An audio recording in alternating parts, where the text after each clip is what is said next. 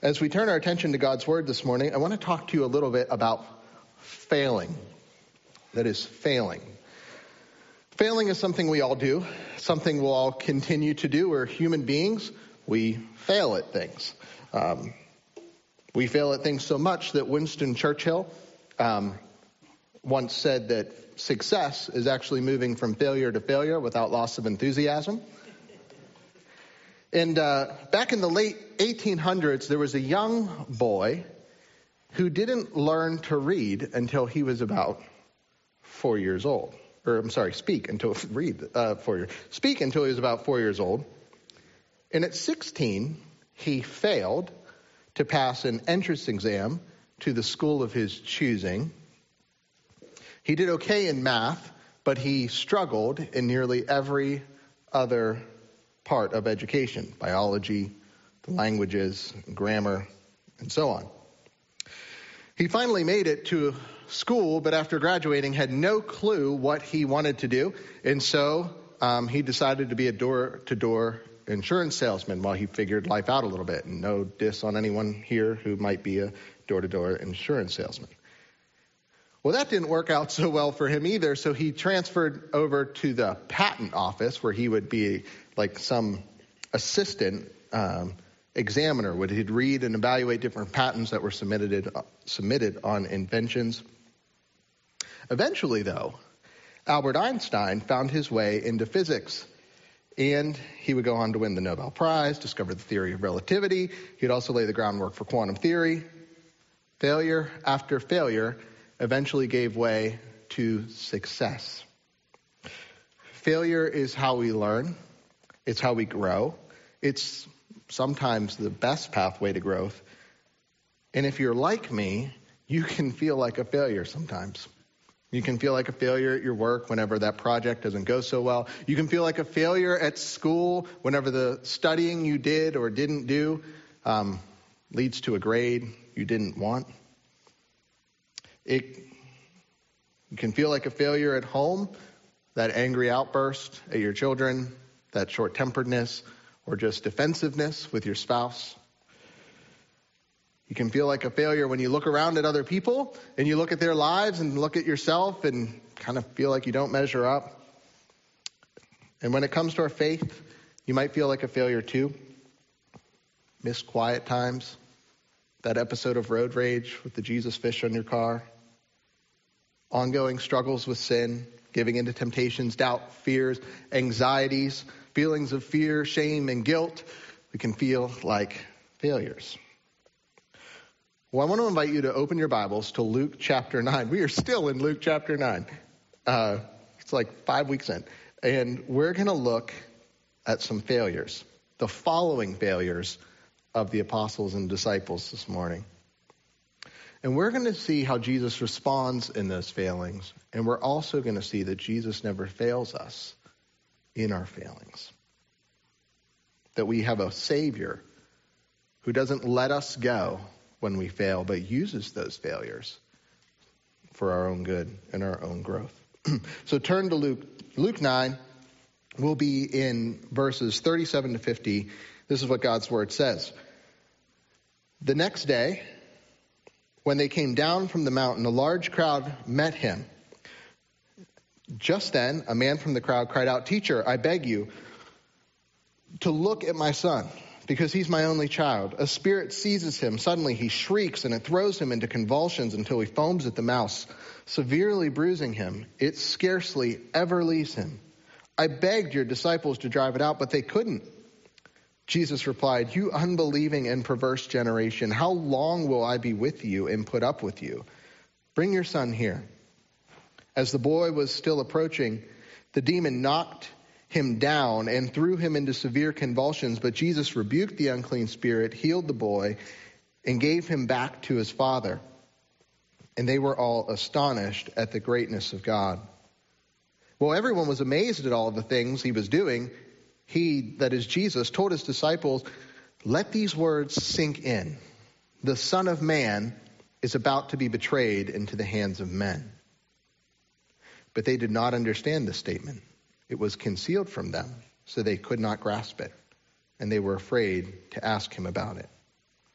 An argument started among them about who was the greatest of them. But Jesus, knowing their inner thoughts, took a little child and had him stand next to him.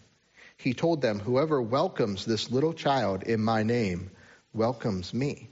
And whoever welcomes me welcomes him who sent me.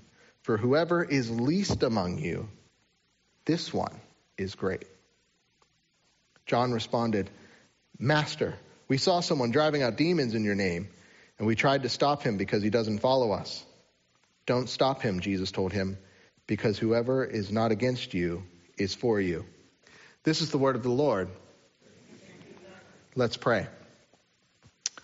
Father, would you equip us and give us ears to hear your word, give us hearts to receive it, and Lord, would you empower us by your Spirit to live it, we pray. In Jesus' name, amen. In this passage, we're going to look at three failings of the disciples, three major ways that they failed. And the first is they had a failure to depend, a failure to depend. Peter, James, John, and Jesus just came down from the mountain right? They were up on the mountain where they saw Jesus transfigured. They saw, they saw Jesus' glory right before their eyes. And they saw Moses and Elijah standing there. And all of that was over. Moses and Elijah are gone. It was only Jesus. And then they come down the mountain. And just an aside that the mountain always ends, doesn't it? Like you always have to come back down the mountain. You have an amazing experience with faith, amazing sermon that you probably heard somewhere else, and uh, a season of growth. And you got to eventually come back down the mountain. The experience wears off, the sermon ends, the worship experience stops, the conference is over, the season changes, and you got to step back into real life and its real challenges. What's no different for these apostles? Because this glory that they beheld on the mountain, Peter, James, and John, was over. Because, in one sense, they came back down the mountain and they're surrounded by a crowd of people there. The crowd of people came to meet Jesus and they gathered with the other nine disciples and this crowd. And then suddenly, in the middle of this crowd, yells a man louder than all of the other voices, Teacher, I beg you to look at my son because he's my only child. This man, he is desperate. He is so desperate because this, this, his only kid, he watches a demon come and ravage this child, leaving him bruised and foaming at the mouth and shrieking. Scholars think that this demon was probably taking a medical condition that the kid already had and exploiting it, making it even worse. So this demon is abusing this poor kid, causing seizures and shaking and bruising and convulsion. And why is this father so desperate? Well, because he seemingly does everything else, including asking the disciples to, to heal the boy and to deliver him from this demon. And the text says that they couldn't do it. Wait a minute. Earlier in chapter 9, Jesus gave them authority to, to heal people, to, to cast out demons. And we read about them doing such things. But here in this case, they messed it up. They couldn't do it. In the text, doesn't say exactly what they did to fail, but they failed. And they failed in faith and they failed in dependency. And the way Jesus responds is pretty startling, isn't it? He says, You unbelieving and perverse generation, how long will I be with you and put up with you?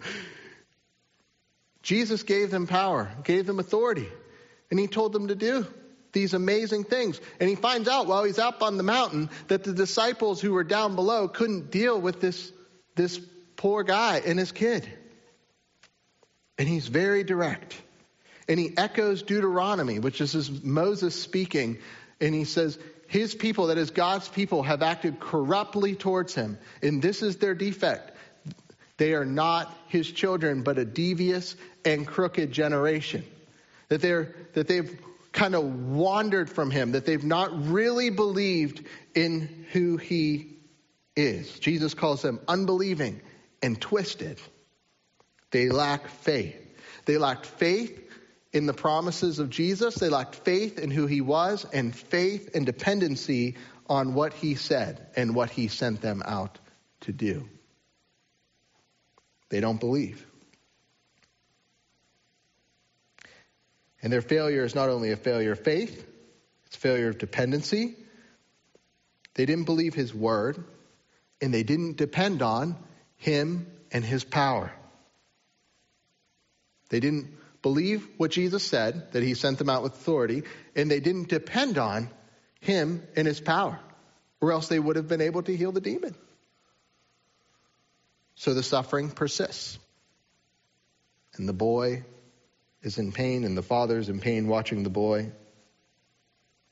And their following failure is on display for this crowd to see because they didn't trust Jesus to provide the strength and the power he promised to provide. They lost their view of who he was, and they lost their view of what he said. And as we take the text and hold it up like a mirror, which is what we should do with God's word, is hold it up and like, like let it look into our own hearts, cause us to look into our own hearts. I don't wonder sometimes how much you and I are like these disciples. Jesus calls us to go make disciples, to go preach the good news. And we're lazy disciplers because we've lost a vision for who Jesus is and what he sent us to do. Or we doubt that he can accomplish what he sends us out to do through us. So we don't share.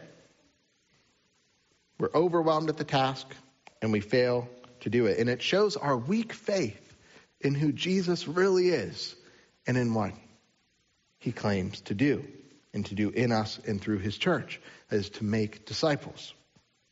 It the scriptures are like a mirror that show us our own cold hearts towards God and his word sometimes. But there's not just the speaking, it's also the doing.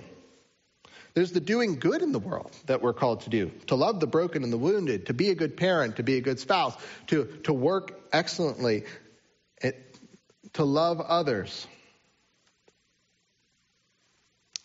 to be good students.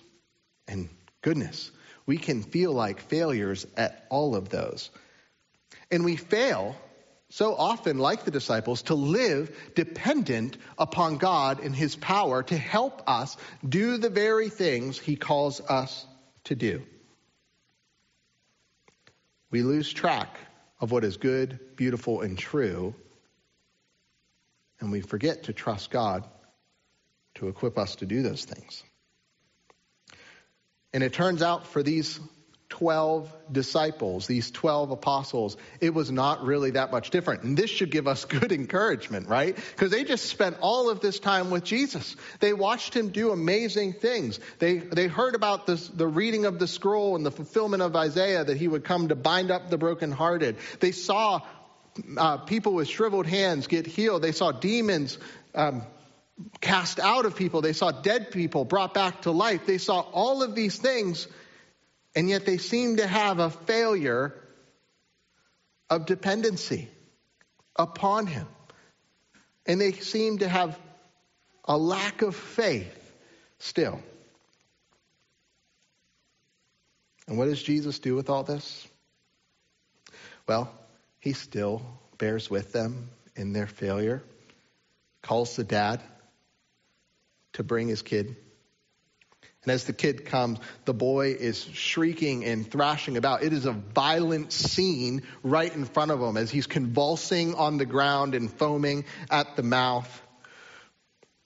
But Jesus still demonstrates who he is and what he's come to do. He rebukes the demon, he heals the boy of his disease, and he hands him back to his father. Because Jesus will still accomplish things in spite of the failures of his people. Jesus still works in spite of the failures of his followers. This is good news for you and me because I don't know about you, but I make a hash of my faith sometimes or my life sometimes. And I need to have a God big enough to still work in my failures. And that is our Jesus. He bears with us in our failures. He never fails us when we fail him. They lack dependency. They fail in dependency. We fail to do the same things. But not only do they fail in dependency, they also fail to understand. Fail to understand. The text said that the crowd is astonished, right? And who wouldn't be, right? You just saw this amazing, violent scenario go from a scenario of, of just difficulty and strife to a scenario of peace and joy. The crowd's amazed. They're astonished. They're like, can you believe what Jesus did? The disciples couldn't do it, but Jesus could. And then Jesus looks to his disciples and said, hey, let these words sink in. This is verse 44. The Son of Man is about to be betrayed into the hands of men. Great timing, Jesus. Talk about the ultimate killjoy of a statement, right? You got this, you got this joyful scenario of this man being healed, and Jesus is like, You see, I'm going to be betrayed sometime soon. Jesus wasn't trying to tamp out the joy of the moment. Instead, he was saying to his disciples that what you see in front of you is not the primary way of the Messiah. That the crowd astonishment kind of work is not the primary way that Christ works. And is not the way that he is going to save the world. Rather, Jesus was saying that the way he was going to save the world, that, the, that what he came to do was a way of suffering. He was a man of sorrows, like we just sang, a son of suffering.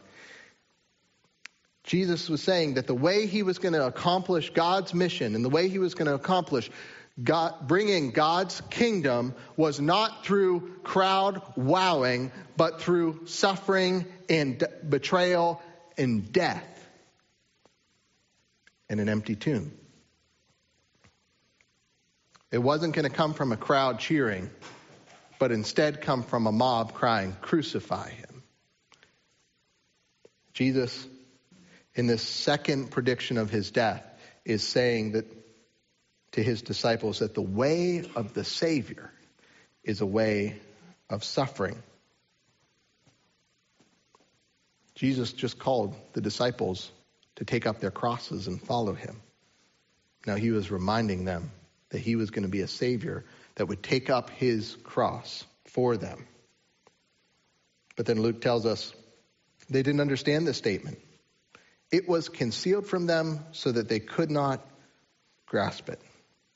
The disciples couldn't reconcile in their minds their expectation that the Messiah was going to come and, and grab hold of power and drive out the enemies, and that what it was going to look like was conquest, what it was going to look like was, was victory. They didn't understand that the ways of God in the world look more like suffering. It doesn't look like power. It doesn't always look like amazement.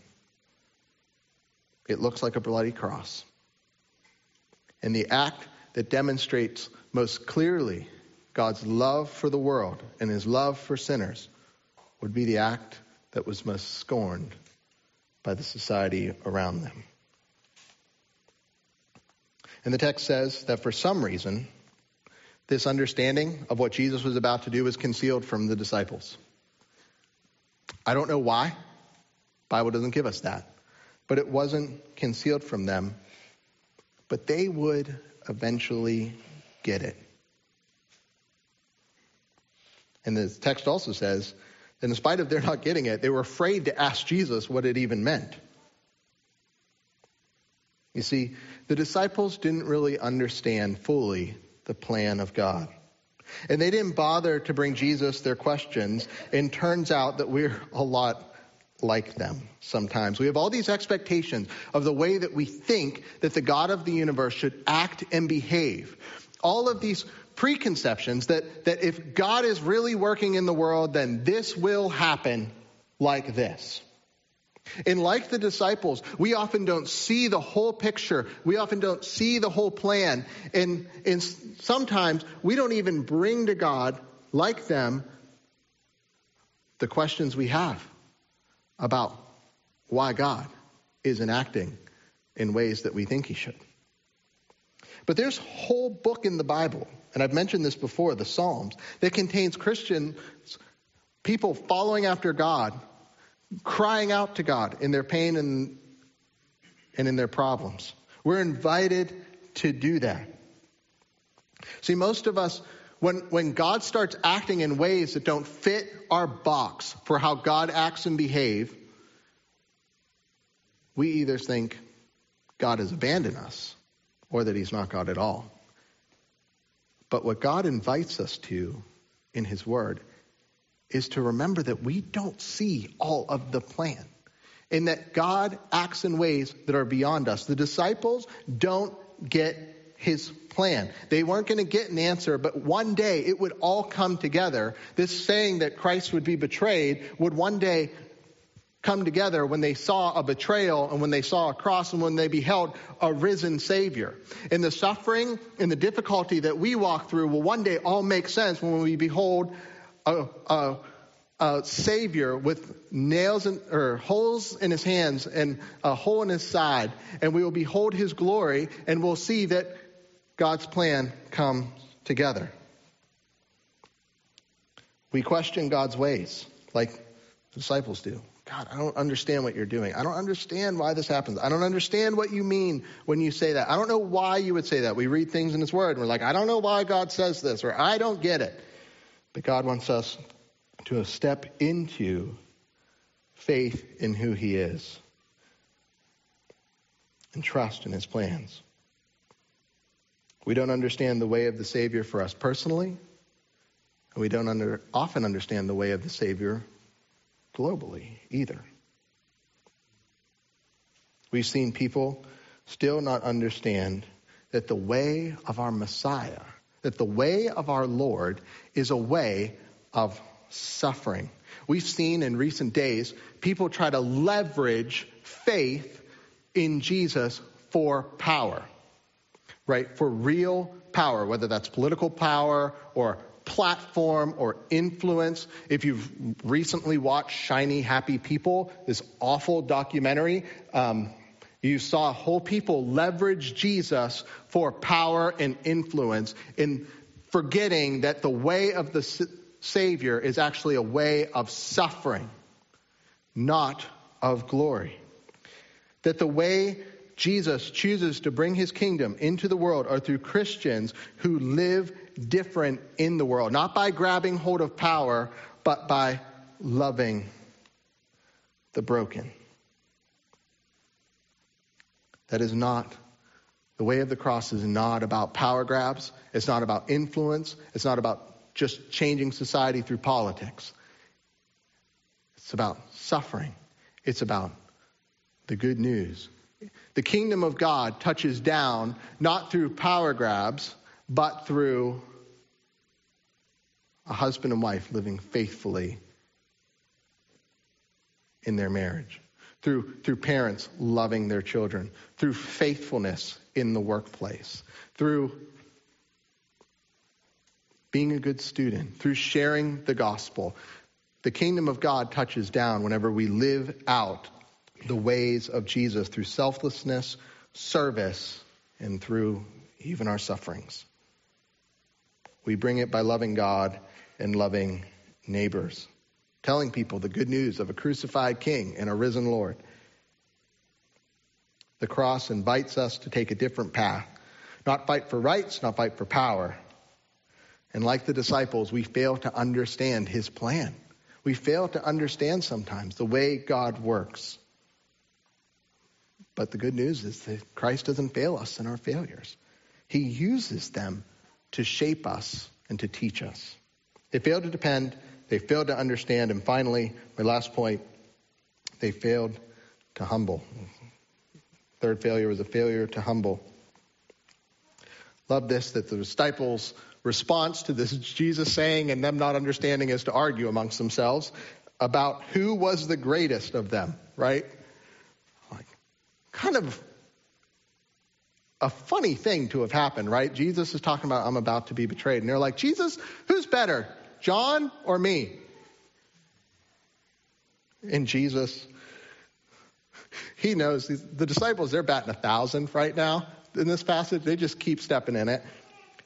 And the text says in verse 47, if you look at it, it says, Jesus, knowing their inner thoughts, took a little child and had him stand next to him. He told them, Whoever welcomes this little child in my name welcomes me, and whoever welcomes me welcomes him who sent me. For whoever is least among you, this one is great. Jesus knows their inner thoughts, he knows their motivations, and he, he can seize, see them, the text says, and he doesn't wander away from them like, I am done with you people. He wanders to them and he's like, I think I know what will teach them. So he, this child is standing there, he calls them to him. And you see, children in this culture were not highly valued like they are today. They weren't putting in new splash pads at the local park for their kids. Kids had no power, no status, and no rights. And some were even considered disposable. They were the lessers of society. And Jesus pulls one of these kids up, puts them in front of them, and says, Whoever welcomes one of these welcomes me, and whoever welcomes me welcomes God. And that this one is great. If you're like him or her, this one is great. Because those who are needy are those closest to grace. The disciples were worried about status. They were worried about authority. They were worried about power. Jesus is worried about the low. Jesus is worried about the things cast aside. And Jesus is saying that greatness isn't defined in the kingdom of God, isn't defined by what you have, by your degrees after your name, by your status in society, by whether you have a blue check mark on Twitter that you paid for, by whether um, by what your friends think of you. Greatness in the kingdom of God belongs to the lowest of people. In the kingdom, everyone matters. Everyone matters. Could it be that we often, like these disciples, focus on the very things that are contrary to what Jesus focuses on? We care about comfort. We care about ease. Americans love, I'm included in this, love to make our lives as easy as possible. We automate as much as we can. We care about wealth. We focus on success and the size of our 401k so that we can have a posh lifestyle until we die. And Jesus? Well, Jesus focuses on the needy. He sees a world in pain, and he calls his disciples to walk into that. And it's not to say that any of those other things are bad, but when they become our focus, we've lost it. And Jesus is saying that greatness in the economy of God has nothing to do with the stuff of earth. And that we can't keep living building up the same things that the world around us builds. When Jesus comes and says, you know what? The greatest person here is the one who needs me the most and the ones furthest, the ones society pushed down.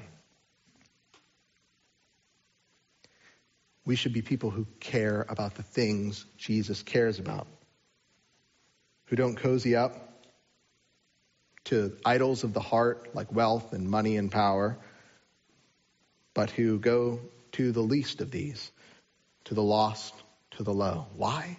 Because that's where Jesus is. The disciples missed this.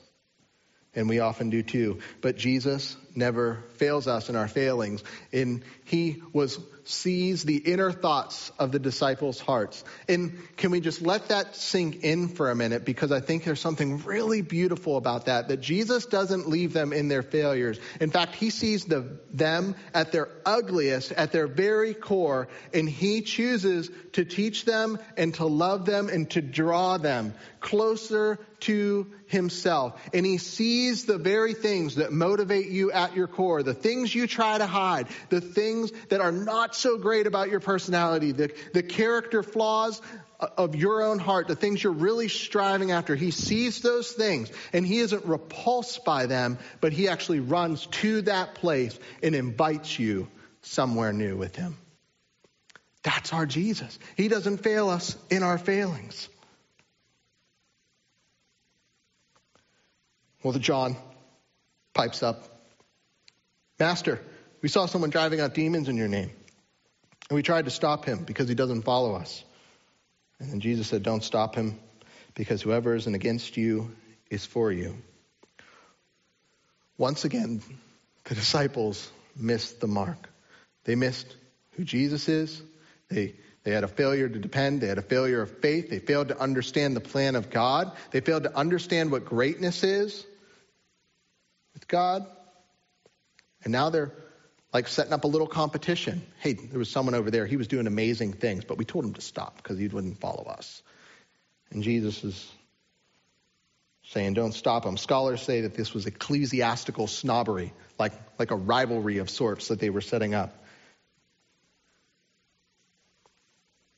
They think that because another person is ministering that wasn't one of them, that they should stop it. But Jesus won't tolerate it. The disciples want to keep setting up a greatness game, but Jesus is saying, no, no, no, no, no, you're missing it.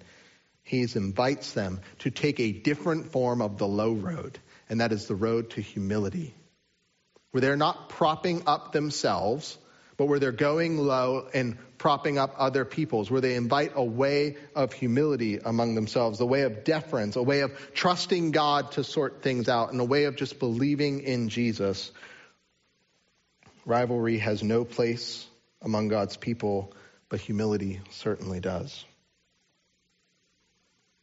They're to replace a spirit of contention with a spirit of collaboration. I mentioned that in each of these failures, there's also an invitation that Jesus offers us. It's an invitation that was extended to the disciples and it's extended to us here today. And the invitation is the same invitation that God said on the, on the mountain with those disciples when he was transfigured, when he said, This is my son, my chosen one, listen to him. The invitation in all of this is to listen to Jesus. And we listen to him by learning to depend on him and by learning to believe in what he says and in who he is. He is the Messiah, the chosen one of God, the one who is here, who has come, and who has died and who has raised again, and the one who has sent us out and given us his spirit on mission. That is who he is. He is the one that said, the gates of hell will not prevail against the church. He is one who has said, all authority has been given to me, so go and make disciples. He's the one who has called us to live in a new way in the kingdom of God, of loving God and of loving neighbor, of, of laying down our own selves, of being humble before Him. And He's inviting us to believe in Him to trust in him that what he says is actually true, that he will come back and make good on every promise. This is an invitation to rest in who he is, to have confidence in what he said. It's also an invitation to, to live like Jesus in the world, to walk in his ways to realize that we can do this because He calls us to do it and He has given us His Spirit to empower us. It looks like uh, living by a different set of values in the world around us. It looks like less of pursuit of self and more the pursuit of God and the loving of others. Jesus never fails us in our failures. We have a Savior who took his, our sins upon himself on the tree in his body. He did all of that for us. He, he bears with us when we fail, in all of our striving, in all of our failures as a parent, in all of our failures to follow him. Jesus doesn't let us go, but uses them to form us into who we are and to form us into the image of Christ. He, he used these failures, and if we were to speed ahead into the book of Acts, would see these disciples actually get it and live it as they, as they preached the good news to others with boldness, some even costing their lives, as they shared what they had with other people, as they loved the world around him, as they as Christians ran towards injustice, we see they get it. And Christ uses those things, those failures in our lives to help us get it.